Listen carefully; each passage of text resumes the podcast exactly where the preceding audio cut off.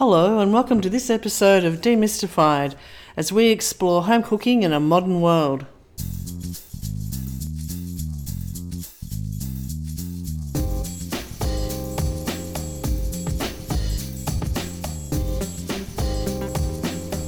Hello, I'm Linda, and I'm here with my friend Paul. Hey, Paul. Hello, Linda.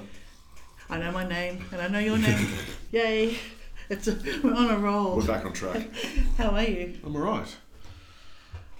You're going to ask me something today. I can I tell. am. I can feel it in my I- bones. You can you can tell by the look of my face. I have. Well, I've been thinking about this because the other day you were testing a couple of ovens Yep. and you did uh, cook a very nice. It's always interesting when I find that you what you cook in a test oven to test the temperature and to test the cooking. And the chicken was very nice. You said it was plain, but it was still really nice. But the thing that you made that I loved were the Anzac biscuits. And for those listeners who don't know what an Anzac biscuit is, it's a biscuit with History lesson. Warning. Right, no, no. I'm not. I'm not. History was never my strong suit, but it's made out of rolled oats and golden syrup and sugar and um, a little bit of flour. No flour. Okay, I obviously don't know what's in an Anzac biscuit. Butter. Okay, Coconut. all the yummy things. So why do they exist? Sorry. Oh, because they were part of the biscuits sent over to um, the war effort. Yeah. to the soldiers back in the Australia and New Zealand. So they were made here and could Ah, be sent yes, almost anywhere because they kept. but there's a real um, there's a real divide between people who like their Anzacs hard and crunchy Correct. that you can then dip into coffee and tea, Yep.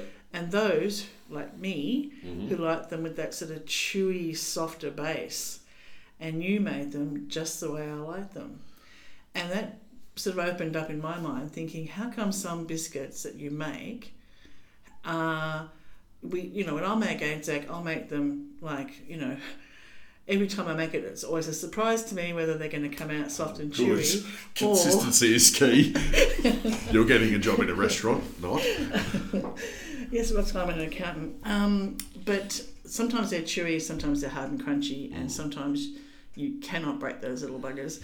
So I'm just wondering, what is the secret? Or is there a, is there a knack? Is it the, is No, it there's the a method? secret. There's a secret. Yeah. Are you willing Well, to share? Well, it's not a secret as such. Are you willing So, to share that secret with us and our are c- listeners? Yeah, there are a couple of things that play here. One is uh, the volume and quantity of your what end up being your liquid ingredients. Um, so that will often play a part in how quickly they colour. Number one, and therefore how quickly they cook and how quickly and how much chew the Anzac will have. But I have found, and if you are telling me that you have found the same thing, which is you have the same recipe, and it the only variable is that sometimes some are crunchy and sometimes some are chewy, there is a very good reason as to why. So the method of making an Anzac biscuit it couldn't be simpler, right? You mix your dry ingredients in one bowl, and in a saucepan you put your butter, your golden syrup. That's about it and you heat those two things. In a traditional Anzac biscuit, there is baking powder or bicarb soda. Bicarb, I use bicarb. Some people use baking powder, but there is bicarb soda. Now, what a lot of people do is add the bicarb to the dry ingredients because it's a dry ingredient.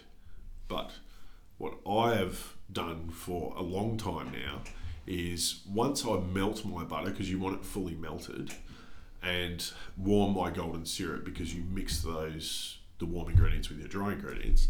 I actually bring my golden syrup and butter almost to the boil, so quite hot, and I dilute my eight grams, according to my recipe, my eight grams of bicarb soda in 20 mils of water. And then what I do is I remove my hot butter and golden syrup from the heat and I add that diluted bicarb. And what happens is, is because it's hot and it's a fat and it's sugar as well, the bicarb reacts and starts to foam. Like honeycomb. Correct. Aha, see, I do pay attention. So when it foams, and as soon as it foams, I then add that entire batch of butter, golden syrup that is now foamed up into my dry ingredients and mix from there. And that is how you get chewy Anzacs. well, thank you. So what it's it's that. creating false volume, essentially, because you're essentially aerating it. Okay, Yep. and it creates a false volume. So the mixture is much easier to mix because you've got what is perceived as more volume. It isn't. It's it still weighs the same amount, but we've added an ingredient that has aerated it, but it has given it more volume to a degree, although it weighs the same. Um, but by doing it in that method, that's how you get a good chew in your Anzacs. Otherwise, if you add your bicarb with the dry ingredients, because it's mixed in with so much other stuff, being coconut, rolled oats, sugar, it's mixed in with so many other things that it doesn't have a chance to react when you pour the butter on it because it's now spread throughout a whole huge volume of other ingredients, whereas having it concentrated and pouring it into the butter gives it a chance to work. So it's doing the job that it was intended to do. But if you add it to the dry ingredients, you're not giving it a chance to do that. I had no idea about that. Well, there you are. In fact, all the years I've made Anzacs, I don't think I've ever had it suggested that you do it that way. Oh well, there That's you go. really good. Well, Yeah. thank you, because I didn't know why. And um, Doug, well, Dougie is not a big fan of Anzacs. He ate those, I bet. He, uh, when I said to him, "Oh, well, you have something else, and I'll have one with my uh, after dinner cup of tea," and um, cup of tea. There's a lie. And Dougie's uh, like, oh well, I'll just try one since you know Paul made it. I said, well, they're pretty good, but you know, all right, because he doesn't eat them at home. He never eats them. Mm. And uh, he said, yeah, these are better than average, Well, I which mean, means I was he then ate the rest. Yeah, I was doing it because they're a good indicator of, um, because they're spread out on a tray when you bake them. You spread them out quite a distance away from each other, and across multiple levels. That's why I use them for testing ovens because it gives a good indication of how, if the, each individual biscuit is weighed the same, it gives a good indication of how well the oven's baking from front left corner, back right corner, top, bottom, up, down, back, forward. It shows how evenly an oven can bake across multiple levels in multiple places across the cavity. So that's why I choose something like an Anzac. It's just a good visual indicator for me because they're, it's also quick. So they only cook for 8 to 12 minutes or something like that. So And now she's taking notes, people. no, no, This is getting I've actually there were actually two things that you uh, I know that's the first time ever during the podcast, but there were two things that you mentioned that I thought I'd like to really explore with you. Leading on from there, one is the difference between bicarb and baking powder. Powder. And the second one is, I think it's a really good thing that maybe everybody, because we get asked a lot about new ovens and what, you know, when you've got a new oven, what do you cook? And you always try, if it's a steam oven, try to, you know, suggest some simple steam things Mm. that get, you know, confidence going. But in a general sense, cooking a tray of biscuits, because one of the things you do know, and you know, like I know in my ovens, the back left hand corner is by far the hottest, quickest place to cook. And. I've got to keep rotating things around if it's a longer cook. So it's probably a good thing for people who've just bought an oven, any sort of oven, to try and put a, a different racks of biscuits in. I mean, a- ideally, feel for it. yeah, ideally you want to, especially if you've bought a new combi steam oven, you want it to be baking pretty evenly.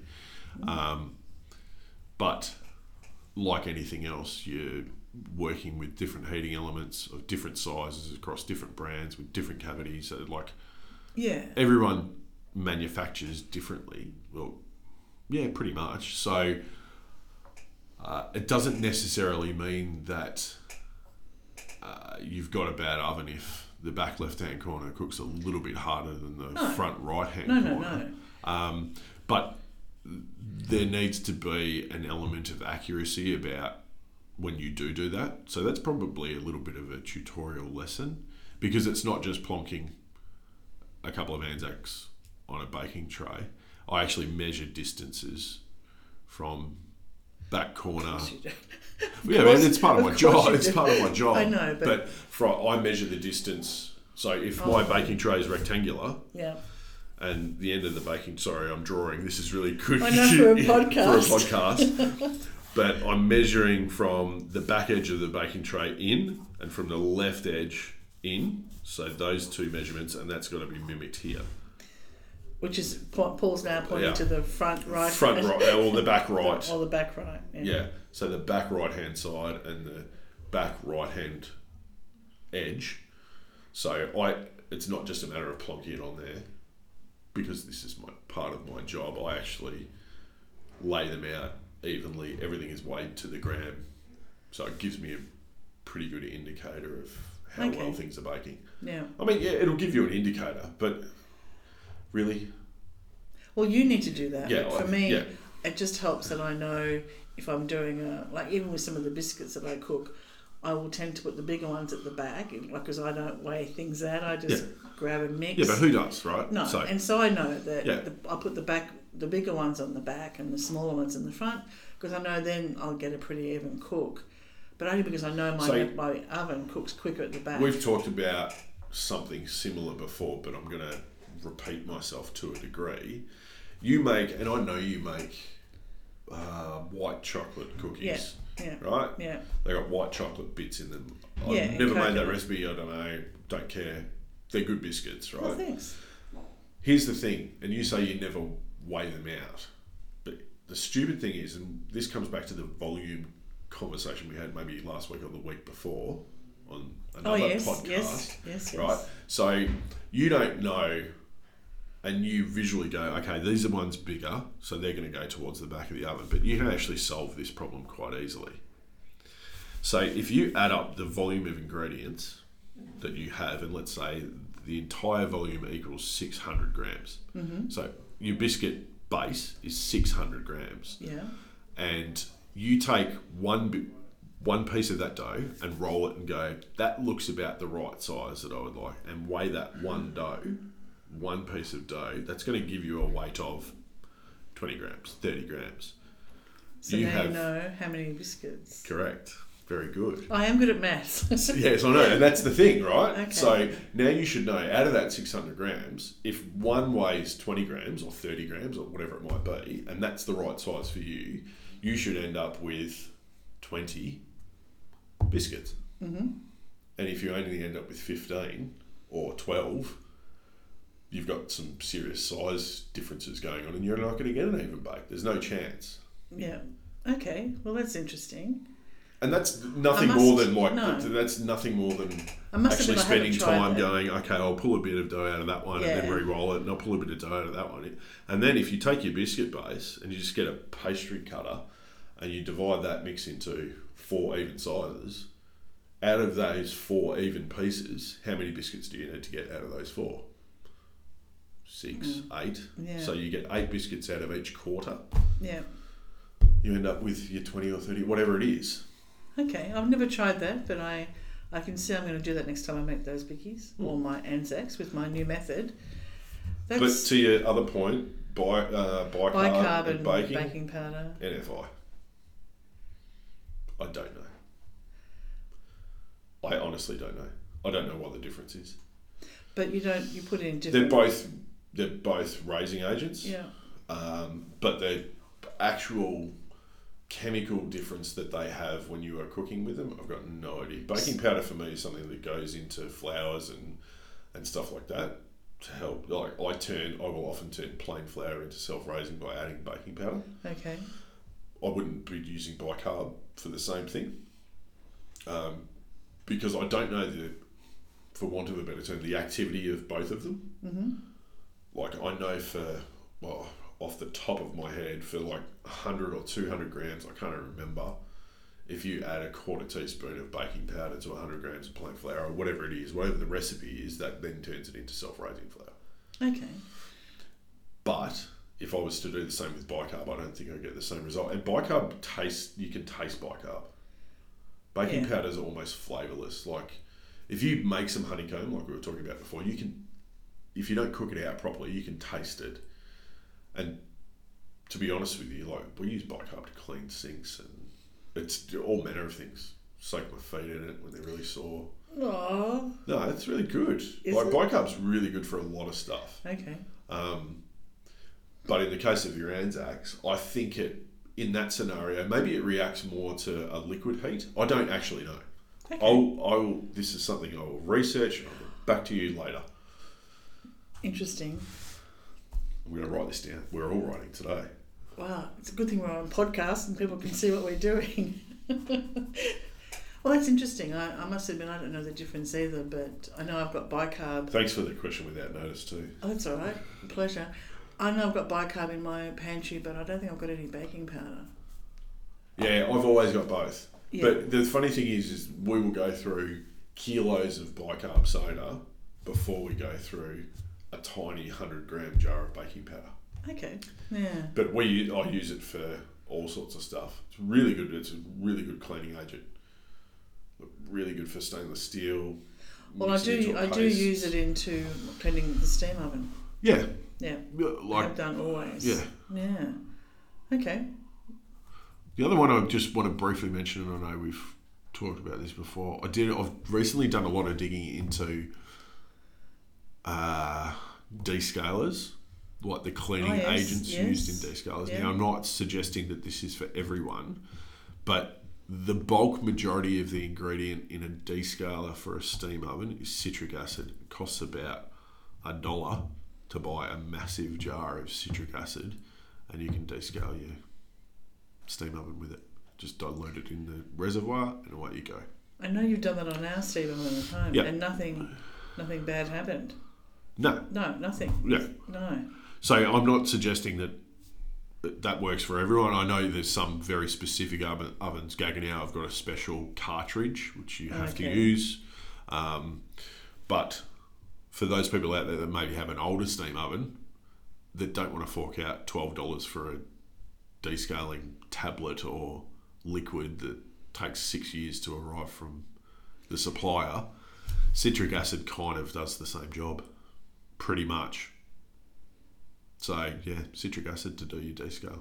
And you can buy that from any uh, good shopping Supermarket. Supermarket. Like Any you good can shop. get it in the baking section of the supermarket. Oh, really? Yeah, Okay. Yeah. Citric acid. citric you go. acid. Yeah, and it works really well in um, to stop oxidation of fruits and food and stuff like that. So if you're making a guacamole at home or an avocado puree or something like that, and you haven't got any lemon to stop it going brown, just put a little pinch of citric acid in there. It'll taste like lemon, but it stops it going brown, just like lemon, because it's citric acid.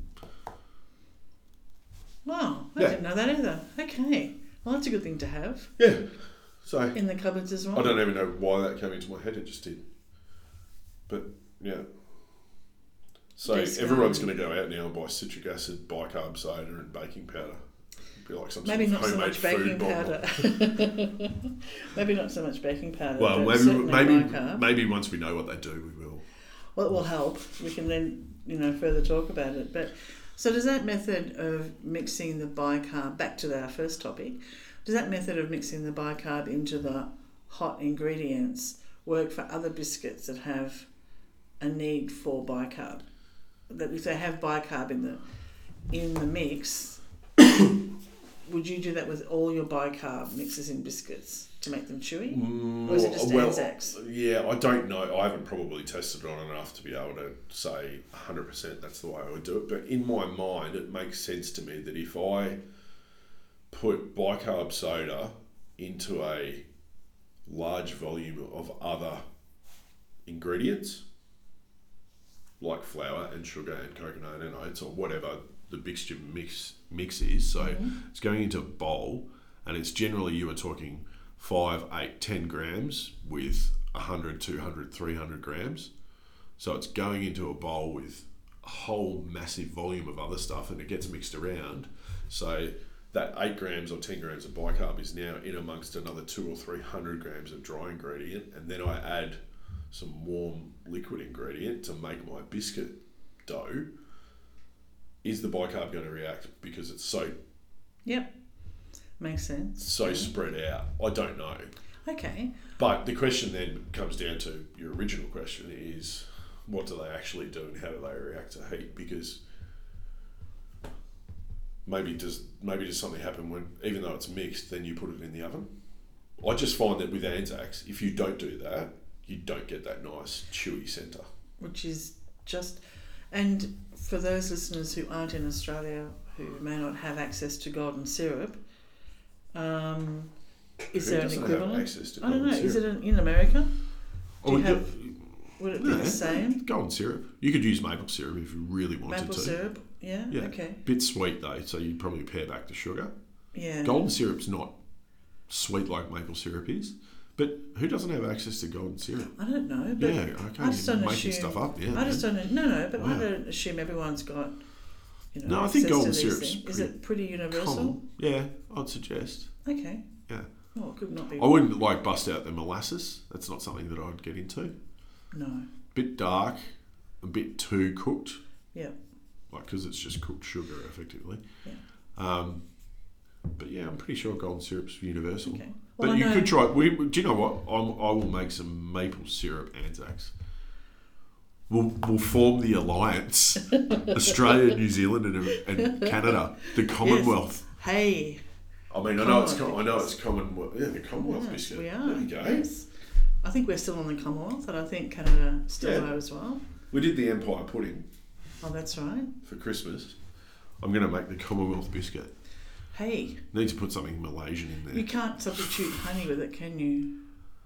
Bit sweet. But Yeah. yeah, potentially you could, right? Potentially. You're talking about liquid volumes of something. Yeah. So what you're changing there is the flavour, but you're not changing. No, and for The those liquid people volumes who've never had an Anzac, please Give it a go. try one. Give it uh, the good Aussie go. You, you patriot, you. Oh, I'm so patriotic, aren't I? Seriously. Well, thank you for that. Yeah, that was a bit long-winded. No, no, but that was good because I was uh, very impressed when you first brought them in and they were warm out of the oven. What is nicer? But uh, they were So chewy. I'll be expecting Anzacs on Monday. Oh, what me? Gives you the weekend to do it. What do you mean me? You're the chef. It's my birthday. Oh, Big ask, I know. Um, I do had, some I Anzac had something biscuits. else That, planned for your do some but Anzac if you want biscuits. some Anzacs, do some Anzac biscuits fine. that take eight minutes. Oh That's no, that's a commitment, oh, isn't it? yeah. Oh, gee, special. Well, No, I'm um, joking. But it'd be nice for us to be able to show yes, our our listeners, if they want to look on our social medias, Linda's chewy Anzac. Well, my, my, seriously. Yeah, well, mate, I know I'm how to gonna- do I'm- Felt, I'm under pressure now, buddy. Alrighty, I'll give it a go. There you go. Alrighty, well, um, thanks for that. Thanks for giving me some homework. No worries. Well, me too. Bicarb, baking powder. I'm on Cool. Alright, we'll be in touch. Well, happy cooking, everybody. Speak to you later. Thanks for that. See Ta-da, ya. bye. Bye. Thanks for listening to this podcast as we explore home cooking in a modern world. We'd love you to subscribe, and for more information, please go to our website, cookingwithsteam.com.